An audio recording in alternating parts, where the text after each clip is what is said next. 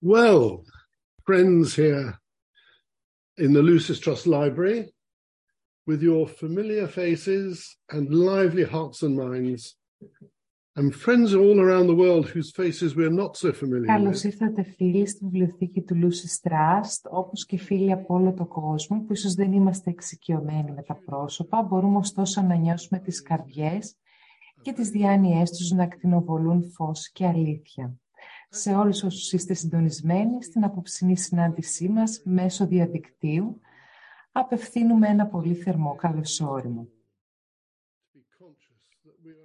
Όπως ίσως γνωρίζετε, αυτή η συνάντηση και είναι μόνο μία από τις πολλές που συμβαίνουν αυτή τη στιγμή, αποβλέπει στη συλλογική μας συνειδητοποίηση ότι είμαστε ένας παγκόσμιος όμιλος αφιερωμένος στην όσο το δυνατόν καλύτερη αξιοποίηση των ευκαιριών που μας παρέχει Πανσέλινος των Ιχθείων. Η ακριβής ώρα Πανσελίνου είναι στις 12.40 ώρα Λονδίνου αύριο. Ο εσωτερικός όμιλος, για εμάς, αυτό συνεπάγεται συνειδητή και θυσιαστική υπηρεσία. Σημαίνει να υπηρετήσουμε με τον πιο αποτελεσματικό κατά το δυνατόν τρόπο αυτή την εποχή σημαντικής κρίσης στη ζωή της ανθρωπότητας.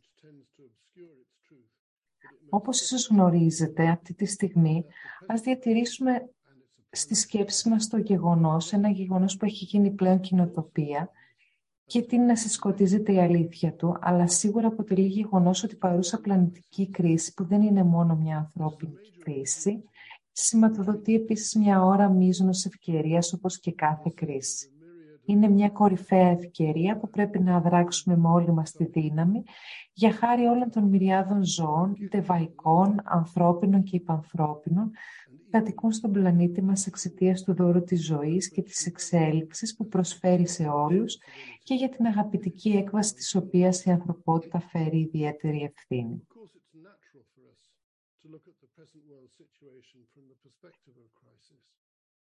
Είναι βέβαια φυσικό να βλέπουμε τη σημερινή παγκόσμια κατάσταση από την άποψη της κρίσης και ίσως να μας κατακλείσει το τεράστιο μέγεθος του καθήκοντος που έχουμε μπροστά μας. Αν δεν προσέξουμε όμως, μπορεί το μέγεθος της πρόκλησης να μας φέρει απελπισία. Το δε μέγεθος των προκλήσεων που αντιμετωπίζει η ανθρωπότητα σήμερα δεν μπορεί εύκολα να υποτιμηθεί. Ωστόσο, η αρνητικότητα μπορεί να εξυνεμιστεί αν θυμηθούμε ότι η κρίσιμη εξέλιξη της ανθρώπινης συνείδησης από τη χωριστικότητα στην ενότητα και από την εστίαση στην προσωπικότητα στην εστίαση στην ψυχή, αποτελεί την ουσιαστική ευκαιρία σε αυτή την κρίση. Προωθείται από την αναλύωτη και αγαπητική θέληση της πλανητικής μας ζωής. Ίσως αυτή η θέληση να γίνει καλύτερα κατανοητή ως σιωπή, αλλά μια σιγή τέτοια έντασης που συνεχεί με το να καταμάχει το ηλεκτρισμό της καλοσύνης που διοχετεύεται στις ψυχές, τις καρδιές και τις διάνοιές μας. Αυτό μας παρέχει τη δύναμη για ορθή σκέψη, ορθή επιθυμία και ορθή δράση. Στην πραγματικότητα, όλες οι υπερανθρώπινες ζωές που ενσωματώνουν την αγάπη στον πλανήτη μας υποστηρίζουν τον θρίαβο της ανθρωπότητας και μπορούμε να βασιστούμε στην αμέριστη βοήθειά τους όταν εμείς οι ίδιοι κάνουμε τις ορθές και αναγκαίες επιλογές και κινήσεις. Μέσω αυτών επικαλούμαστε την αναγκαία πνευματική βοήθεια.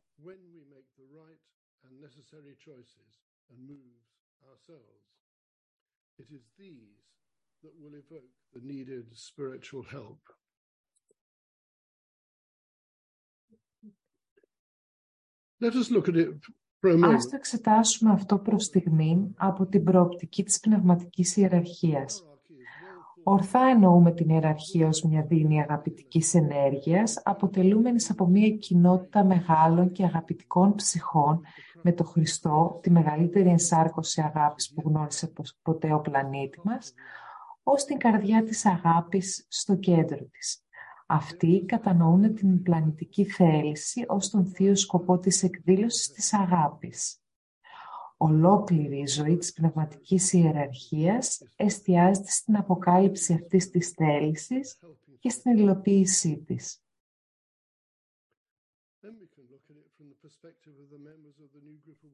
Στη συνέχεια μπορούμε να το δούμε από την προοπτική των μελών του νέου ομίλου εξυπηρετητών του κόσμου, οι οποίοι παραμένουν ανοιχτοί σε αυτή τη θέληση που κατασταλάζει από την ιεραρχία. και σε αυτό που αποκαλούμε σχέδιο. Ο Όμιλος επιδιώκει εντύπωση και έμπνευση από το σχέδιο καθώς και την έκφρασή του με αγαπητική δράση. Διαλογίζονται για να το επενδύσουν με συγκεκριμένες σκεπτομορφές που στη συνέχεια κατασταλάζουν στις καρδιές και τις διάνοιες όλων των ανθρώπων καλής θέλησης παντού στον κόσμο. Με τη σειρά τους, οι άνθρωποι καλής θέλησης πραγματώνουν αυτές τις ιδέες στη ζωή της ανθρωπότητας με μια πλειάδα από ζωντανές, χρήσιμες και λυτρωτικές πρωτοβουλίες για υπηρεσία. Είναι σημαντικό να αναγνωρίσουμε ότι αυτές οι κατηγορίες δεν είναι ούτε άκαπτες ούτε αμετακίνητες. Υπάρχει αρκετή αλληλοεπικάλυψη.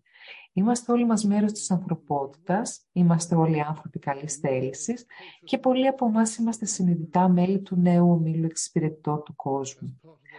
Ως μέρος αυτού του ομίλου εργαζόμαστε στο νοητικό πεδίο ως ψυχές και ανοιγόμαστε στην εντύπωση από αφηρημένες ιδέες.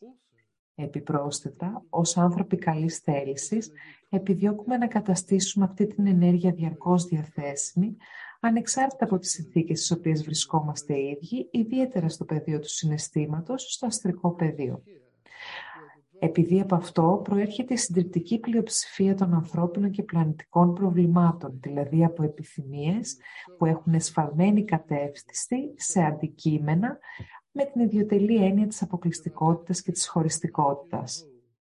Ωστόσο, καθώς καταυτιζόμαστε με την ανθρωπότητα στο σύνολό της μέσα από τις οικογένειες, τις κοινότητες και στη συνεπαγγελματική μας ζωή, αλλά και ως νοήμονες και ενεργοί πολίτες, επίσης Επίσης, ωστόσο καθώς το, επίσης παίζουμε το ρόλο μας βοηθώντας συνολικά την ανθρωπότητα να προοδεύσει προς το φως και την αγάπη της πραγματικότητας, καθώς και σε μια συλλογική ζωή πλανητικής αποκατάστασης.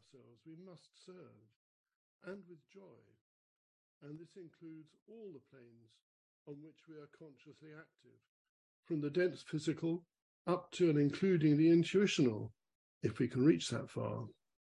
Όπου και στη σύγχρονη εποχή η ζωή της μαθητείας δεν είναι μονοδιάστατη ζωή της απόσυρσης από τον κόσμο προς τα αφηρημένα πεδία. Είναι πολυδιάστατη. Όπου και αν βρισκόμαστε θα πρέπει να υπηρετούμε με χαρά και αυτό περιλαμβάνει όλα τα πεδία που δραστηριοποιούμαστε συνειδητά, από το πυκνό φυσικό μέχρι και το ενορατικό, εφόσον βέβαια μπορούμε να φτάσουμε ως εκεί. Πολύ ορθά επισημαίνει ο Θηβετανός στον όμιλό του στις πιο σκοτεινές μέρες του Δεύτερου Παγκοσμίου Πολέμου του 1940 το εξής.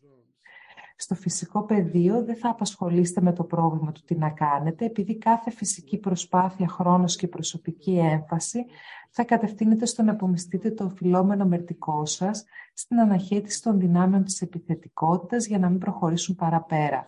Αυτό μπορεί να σημαίνει να πολεμήσετε στις τάξεις των συμμαχικών στρατιών ή μπορεί να σημαίνει να οδηγείτε ένα στενοφόρο υπό την προστασία του Ερυθρού Σταυρού, να συγκεντρώνετε κεφάλαια για την ανακούφιση των προσφύγων, να μιλάτε σε δημόσιους χώρους ή σε ομάδες για τα θέματα που διακυβεύονται ή να συμμετέχετε σε κάποια μορφή εθνικής προσπάθειας να βοηθήσετε και να ενισχύσετε τους συμμάχους. Ό,τι και να είναι θα απαιτήσει όλα όσα έχετε και όλα όσα είστε ολοκληρωμένα και κατευθυνόμενα σε μια διαρκή ουσιαστική και προσιλωμένη προσπάθεια. Ας κάνουμε λοιπόν μια παύση εδώ προκειμένου να συνειδητοποιήσουμε τις ενέργειες της Θείας Θέλησης για έκφραση αγάπης και πώς αυτό πρέπει να αλλάξει και όντως αλλάζει απελευθερώνοντας ανθρώπινες τάσεις και συμπεριφορές. Ιδίως, ας χρησιμοποιήσουμε αυτές τις στιγμές για να κατανοήσουμε το συγκεκριμένο ρόλο που μπορούμε να παίξουμε ως άτομα και ως μέλη των διαφόρων ομάδων, εσωτερικών και εξωτερικών, που αξιώνουν την αφοσίωσή μας. Στη συνέχεια θα εκφέρουμε από κοινού το μάντρα της ενοποίησης.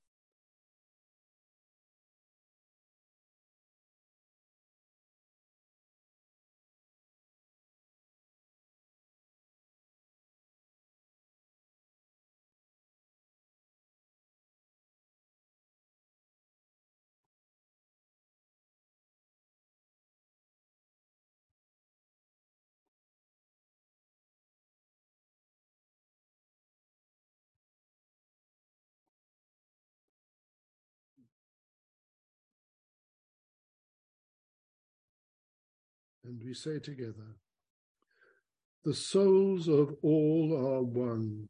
Οι ψυχές όλων είναι ένα Και εγώ είμαι ένα με αυτές. Ζητώ να αγαπώ και όχι να μισώ. Ζητώ να υπηρετώ και όχι να απαιτώ φιλόμενη υπηρεσία. Ζητώ να θεραπεύω και όχι να βλάπτω. Ήθε ο πόνος να φέρει τη δέουσα ανταμοιβή σε φως και αγάπη. Ήθε η ψυχή να ελέγχει την εξωτερική μορφή και τη ζωή και όλα τα γεγονότα και να φέρει στο φως την αγάπη που υπόκειται στα συμβάντα του χρόνου. Ας έρθει το όραμα και η ενόραση, ας αποκαλυφθεί το μέλλον. Ας εκδηλωθεί η εσωτερική ενότητα και ας παρέλθουν οι εξωτερικές διαιρέσεις. Ας επικρατήσει η αγάπη. Όλοι οι άνθρωποι ας αγαπούν.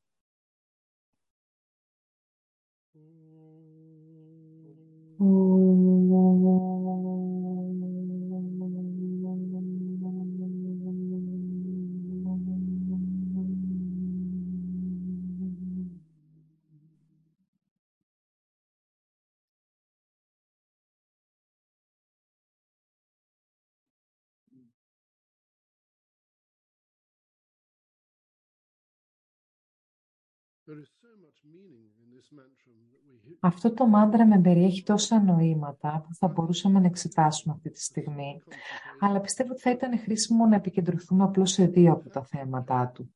Στο γεγονός του πόνου και στο ότι η ανταμοιβή του πόνου είναι φως και αγάπη και δεύτερον στην ιδέα του οράματος. Όπως ο Βούδας ανακάλυψε και ενσωμάτωσε στις τέσσερις ευγενείς αλήθειές του, η ζωή στον υλικό κόσμο είναι αδιαχώριστη από την οδύνη. Και ειδικότερα στις μέρες μας υπάρχει τόσος πόνος στον κόσμο. Ζούμε στην εποχή που προφήτευσε ο Απόστολος Παύλος όταν έγραψε ότι ολόκληρη η κτήση στενάζει και πονάει, προσμένοντας την εκδήλωση των ιών του Θεού. Υπάρχει σωματικός πόνος προερχόμενος συχνά και συγκεκριμένα από τις επιλογές που κάνουμε ως ανθρώπινα όντα και με τις συνέπειες που αναπόφευκτα πηγάζουν από αυτές τις επιλογές. Υπάρχει όμως και ο βουβός συναισθηματικός πόνος που αναπόφευκτα προκύπτει από τη μία αποκατεστημένη αντίδρασή μας στα ζεύγη των αντιθέτων στο αστρικό πεδίο. Και ύστερα υπάρχει ο χειρότερος όλων των πόνων, που όπως μας λένε είναι ο νοητικός πόνος.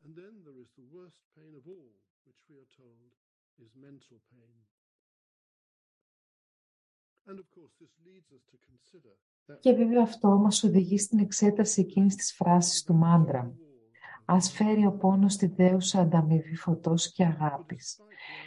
Γιατί παρά τα εξωτερικά φαινόμενα, η αγάπη είναι στην πραγματικότητα εκείνη που φέρνει τα πάντα στην επιφάνεια προς αναγνώριση και αντιμετώπιση. Αυτό πρέπει να συμβεί. Η διάνυση της πνευματικής ατραπού είναι ένα αναπόφευκτο γεγονός και δεν βαδίζουν την ατραπό μόνο άτομα και ομάδες αυτές τις μέρες, παρά η ανθρωπότητα στο σύνολό της αρχίζει να βαδίζει το μονοπάτι της μαθητείας ως παγκόσμιος ζηλωτής, με όλες τις συνέπειες που έχει αυτό για εμάς που βαδίζουμε συνειδητά στην ατραπό της μαθητείας και κάτι γνωρίζουμε για τις προκλήσεις της διαδρομής.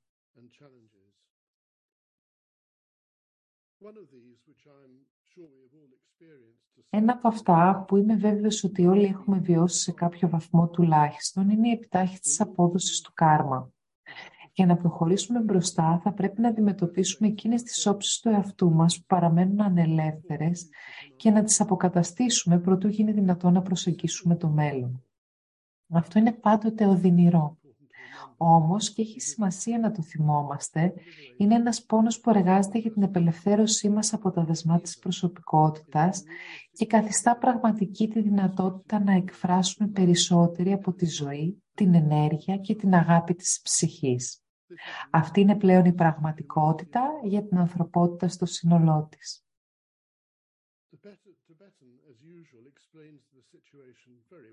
Ο Θηβετανός συνήθως εξηγεί την κατάσταση πολύ ωραία. Όταν ένας άνθρωπος περπατά κυριολεκτικά στο φως της ψυχής του και το καθαρό φως του ηλίου διαχύνεται μέσα από αυτόν αποκαλύπτοντας την ανθρωπό, αποκαλύπτει ταυτόχρονα το σχέδιο. Παράλληλα, Ωστόσο αποκτά επίγνωση του γεγονότος ότι το σχέδιο απέχει πολύ ακόμη από την εκπλήρωση. Το σκοτάδι γίνεται αληθινότερα φανερό, το χάος και η δυστυχία και η αποτυχία των παγκόσμιων ομάδων αποκαλύπτονται. Ο ρήπος και η σκόνη των μαχόμενων δυνάμεων σημειώνονται και η όλη θλίψη του κόσμου πέφτει πάνω στον κατάπληκτο και όμως φωτισμένο ζηλωτή. Μπορεί να αντέξει αυτή την πίεση, μπορεί να αναγνωρίσει πράγματι τη θλίψη και όμως να αναγαλιάζει παντοτινά μέσα στη Θεία Συνείδηση. Έχει άραγε την ικανότητα να αντιμετωπίσει ό,τι αποκαλύπτει το φως και όμως να συνεχίσει το δρόμο του μεγαλύνει, σίγουρος για τον τελικό θρίαβο του καλού. Μήπως θα καταβληθεί από το επιφανειακό κακό και θα ξεχάσει την καρδιά της αγάπης που χτυπά πίσω από κάθε εξωτερική φαινομενικότητα. Αυτή την κατάσταση πρέπει πάντα να τη θυμάται ο μαθητής, διαφορετικά θα συντριβεί από εκείνο που ανακάλυψε.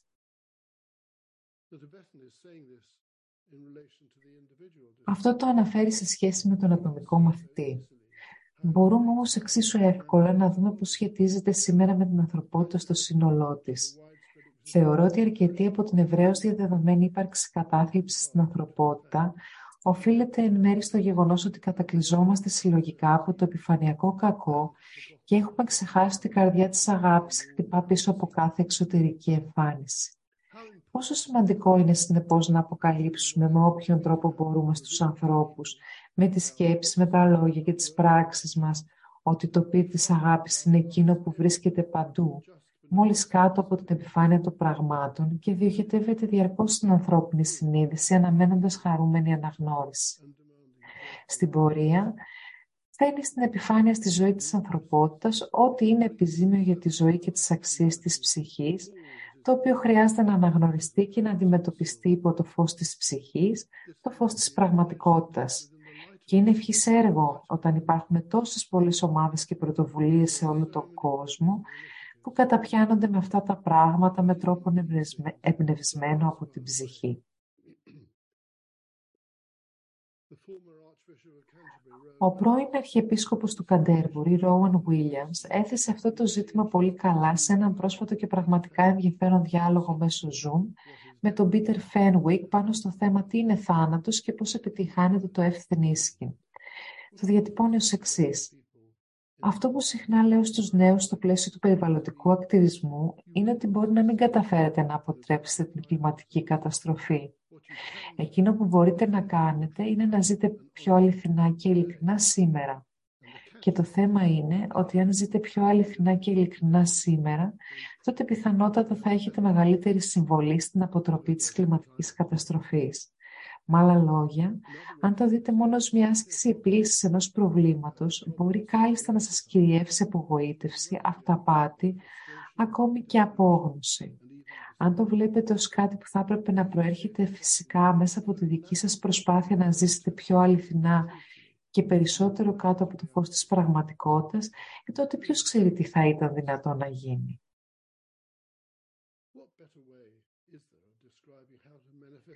Ποιος καλύτερος τρόπος για να περιγράψουμε πώς να εκδηλώνουμε τη ζωή της ψυχής στην καθημερινή μας ζωή; Έτσι, πραγματικά απολυτρώνεται το κοινό και καθημερινό με το πρωτοφανές και το εξωτερικό.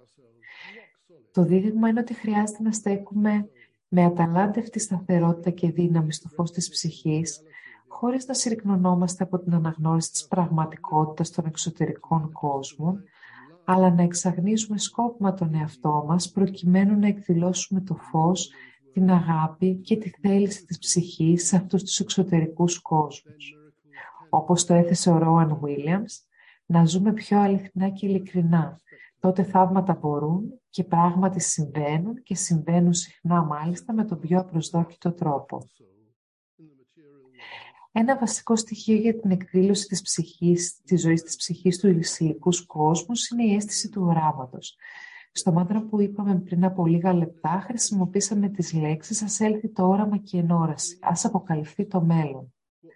Χρειάζεται λοιπόν να αναρωτηθούμε τι πραγματικά σημαίνει αυτό. Για παράδειγμα, δεν νομίζω ότι σημαίνει την αποκάλυψη των λεπτομεριών της προσωπικής μας μελλοντικής ζωής, όπως αποκονίζονται στα αεροσκόπια των λαϊκών εφημερίδων. Όπως το εξέφρασε ειλικρινά ο Σέξπιρ στο έργο του «Δωδέκατη νύχτα», ό,τι πρόκειται να έρθει παραμένει ακόμη αβέβαιο.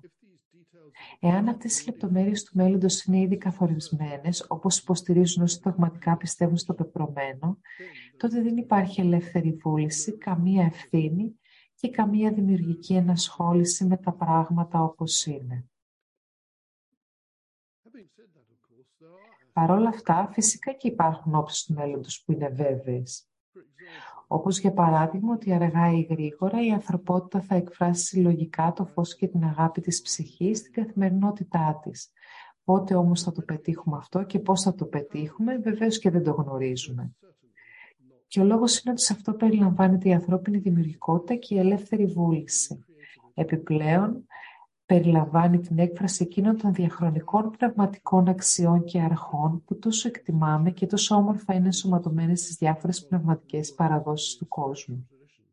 Το πώς συνδέουμε αυτές τις αξίες και τις αρχές με οποιοδήποτε σύνολο ψυχικών, συναισθηματικών και σωματικών συνθήκων αποτελεί μοναδική έκφραση στο χρόνο και χώρο της συνειδητής μας ανταπόκρισης στα πράγματα όπως είναι και όπως προέρχονται από εκείνη τη συμμεθυροβόλα σύγκρουση ανάμεσα στο παρελθόν και το μέλλον, ανάμεσα στην αγάπη, τη σκέψη, την ορθή επιθυμία και τη δημιουργική χρήση της φαντασίας. Ποιο είναι λοιπόν το όραμά μας για το μέλλον; Αν είμαστε ειλικρινείς, νομίζω ότι για τους περισσότερους από εμάς να είναι μάλλον επιφανειακό σκεφτόμαστε έναν κόσμο που δεν συμβαίνει πλέον πόλεμος, όπου οι ασθένειες έχουν σε μεγάλο βαθμό εξαλειφθεί, όπου δεν βρέχει ποτέ την Κυριακή και όπου όλα είναι αγάπη, φως και ειρήνη. Αν το καλοσκεφτούμε, μοιάζει πολύ με την εικόνα που έχουν πολλοί θρησκευόμενοι για τον παράδεισο. Αποτελεί μια ξεκάθαρη αντίδραση στις αδικίες, τις βαναυσότητες και τα βάσανα, για να μην αναφέρουμε τις μικρές ταλαιπωρίες που βλέπουμε καθημερινά στον κόσμο γύρω μας είναι προφανώς προϊόν των συλλογικών ευσεβών πόθων της ανθρωπότητας. Αντιθέτως, όταν λέμε ας αποκαλυφθεί το μέλλον, μου φαίνεται ότι αυτό που πραγματικά κάνουμε είναι να προσελκύουμε τις ενέργειες και το όραμα του σχεδίου στη συνείδησή μας. Σε ένα συνήθιστο σχόλιο, ο Θηβετανός λέει «Αφήστε τη φαντασία σας για λίγο να καλπάσει ορμητικά απεικονίζοντας την κατάσταση του κόσμου, όταν η πλειονότητα των ανθρώπινων όντων θα είναι απορροφημένη στο καλό των άλλων και όχι στους δικούς τους εγωιστικούς στόχους. Ένα τέτοιο παιχνίδι της φαντασίας είναι καλό και επικοδομητικό και θα βοηθήσει να έρθει σε εκδήλωση ο νέος εκείνος κόσμος και ο νέος εκείνος τύπος ανθρωπότητας που αναπόφευκτα θα καταδείξει στο μέλλον.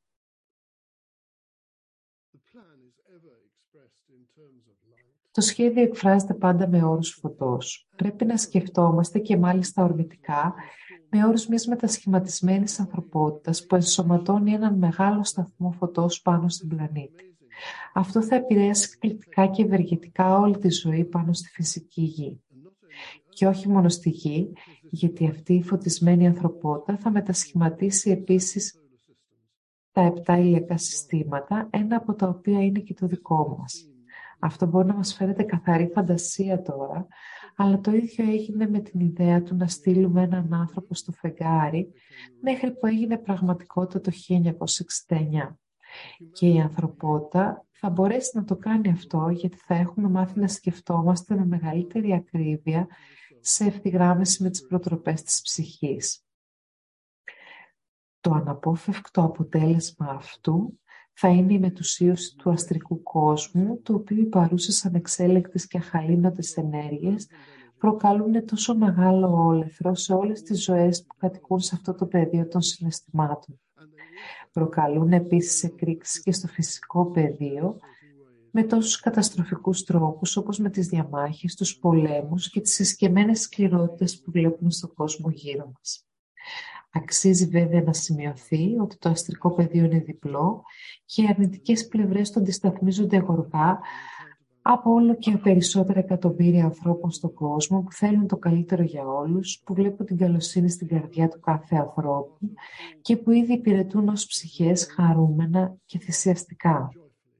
Αποτελούν μια ζωντανή εκπλήρωση του βασικού τόνου των ηχθείων για το μαθητή που βαδίζει την ατραπό της επιστροφής. Εγκαταλείπω τον οίκο του πατρός και γυρίζοντας πίσω σώζω.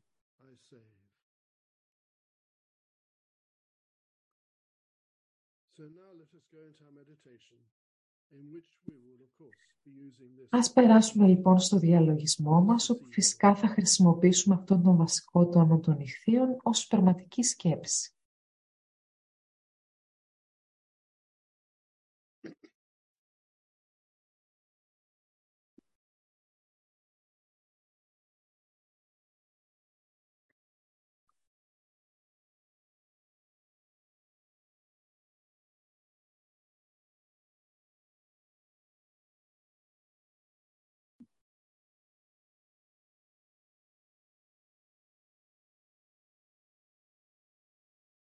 Group fusion.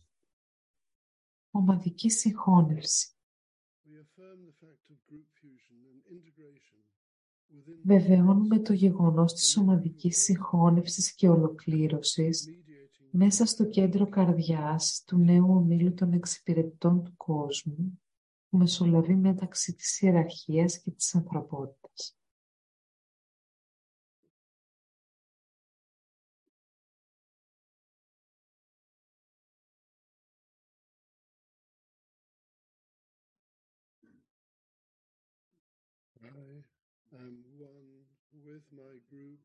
Είμαι ένα με τους αδερφούς μου στον Όμιλο και ό,τι έχω είναι δικό τους. Ήθε η αγάπη που είναι μέσα στην ψυχή μου να διαχυθεί σε αυτούς. Ήθε η δύναμη που είναι μέσα μου να τους ανυψώσει και να τους βοηθήσει. Ήθε οι σκέψεις που δημιουργεί η ψυχή μου να φτάσουν σε αυτούς και να τους ενθαρρύνουν.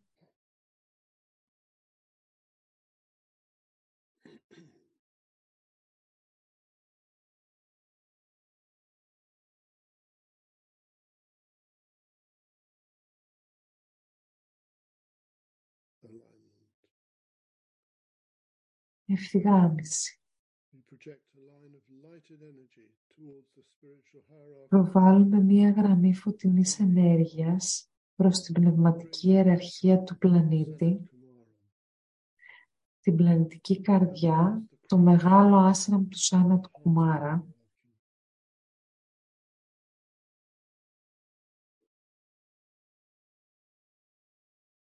και προς τον Χριστό στην καρδιά της ιεραρχίας.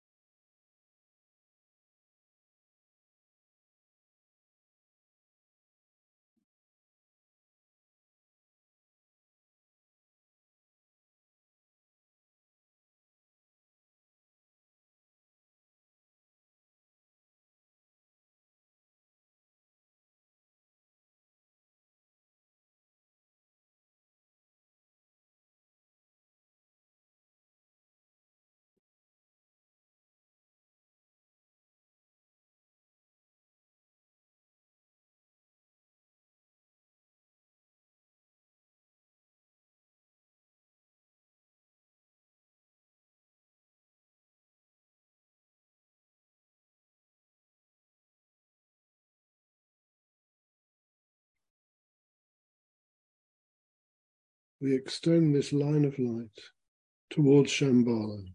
Εκτείνουμε τη γραμμή φωτός προς τη Σαμπάλα, το κέντρο όπου η θέληση του Θεού είναι γνωστή.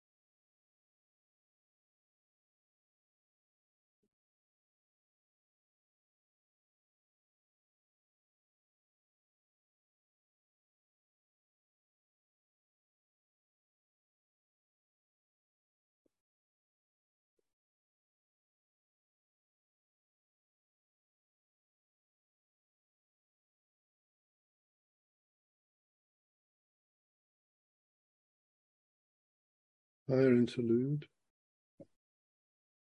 Δεύτερο διάλειμμα. Behold the contemplative mind open to the extraplanetary energies streaming into Shambhala Κρατάμε τον ανατενίζοντα νου ανοιχτό στις εξωπλανητικές ενέργειες που ειστρέφουν στη Σαπάρα και ακτινοβολούνται μέσω της ιεραρχίας.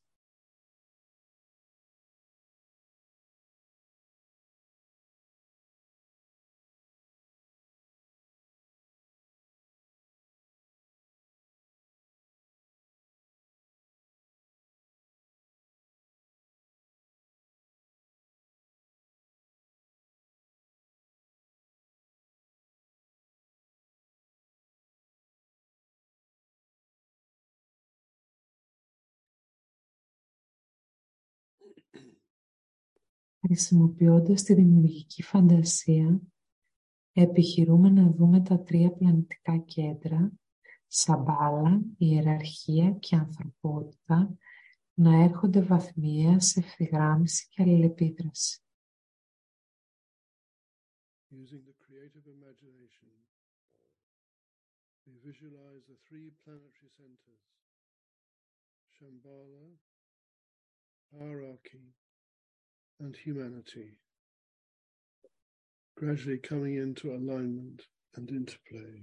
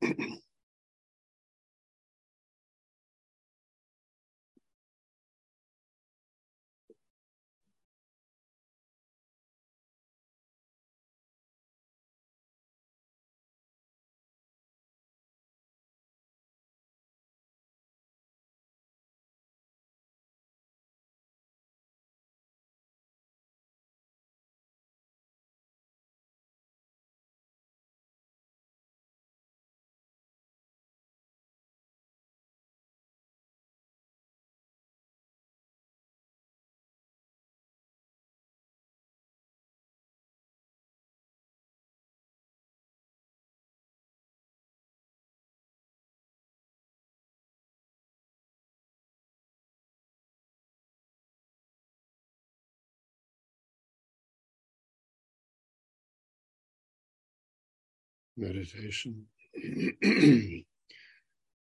Διαλογισμός. From the seed thought for Pisces Στοχαζόμαστε στις πραγματικές σκέψεις των ηχθείων. and turning Εγκαταλείπω τον οίκο του πατρός και γυρίζοντας πίσω σώζω.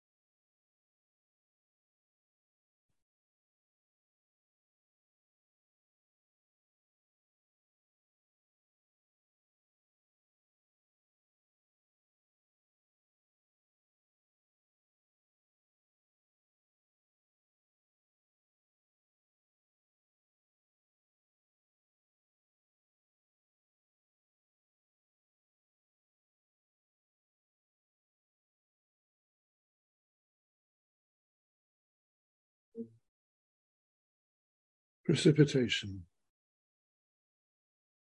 καταστάλαξη. We use the creative imagination. Χρησιμοποιώντας τη δημιουργική φαντασία, Light, οραματιζόμαστε τις ενέργειες του φωτός, will to good. της αγάπης και της θέλησης για το καλό, And becoming anchored να διαχέονται σε ολόκληρο τον where the πλανήτη physical plane centers και να ακτυλοβολούν can manifest πάνω, να ακτυλοβολούν πάνω στη γη σε προετοιμασμένα κέντρα του φυσικού πεδίου sixfold progression μέσω των οποίων θα μπορέσει να εκδηλωθεί το σχέδιο. from Shambhala Για την απεικόνηση χρησιμοποιούμε την εξαπλή πρόοδο της Θείας Αγάπης για την αλληλουχία καταστάλαξη της ενέργειας. through the Από τη beauty Σαμπάλα προς goodwill την to ιεραρχία the world. And becoming μέσω του Χριστού in the myriad of physical centers of distribution. στο νέο όμιλο εξυπηρετών του κόσμου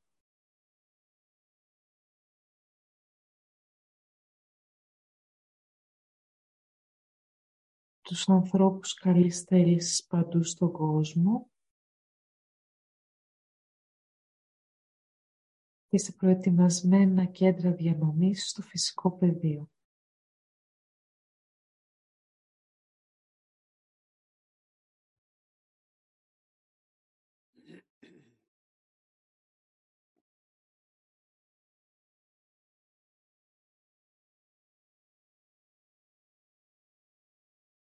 Lower interlude.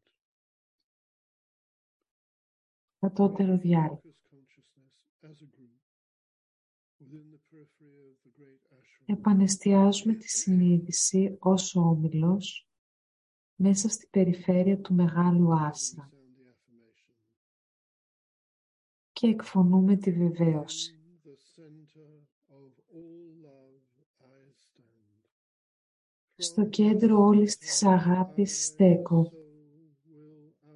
Από αυτό το κέντρο, εγώ, η ψυχή, θα κινηθώ προς τα έξω. Από αυτό το κέντρο, εγώ, εκείνος που υπηρετεί, θα εργαστώ. Ήθελα η αγάπη του Θείου εαυτού να διαχυθεί μέσα στην καρδιά μου, μέσω του ομίλου μου και σε ολόκληρο τον κόσμο.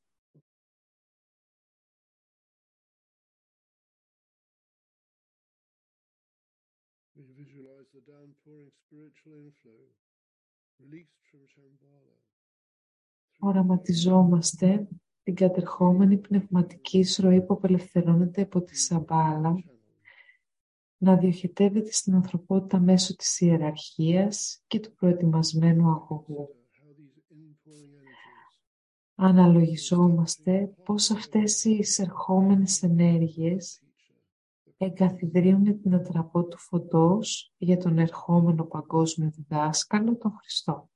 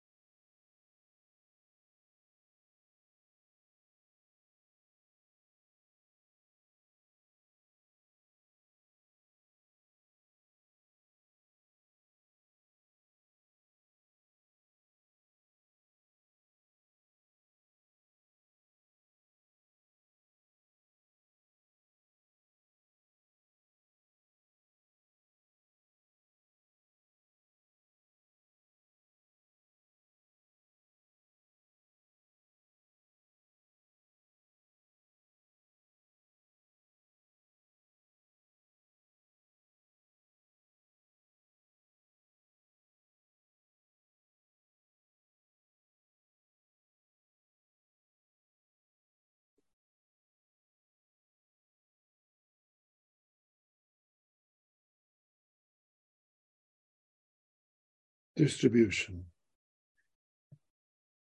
Διανομή.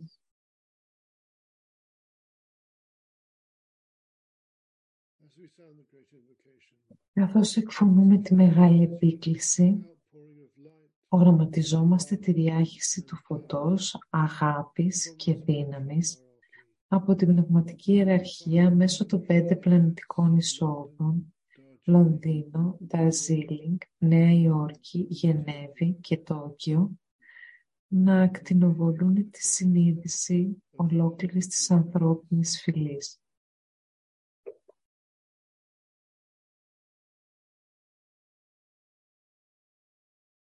from the point of light Από την αιστεία του φωτός, μέσα από τη διάνοια του Θεού, ας διαχυθεί φως μέσα στις διάνοιες των ανθρώπων. Το φως ας κατέλθει στη γη. Από την αιστεία της αγάπης, μέσα από την καρδιά του Θεού, ας διαχυθεί η αγάπη μέσα στις καρδιές των ανθρώπων.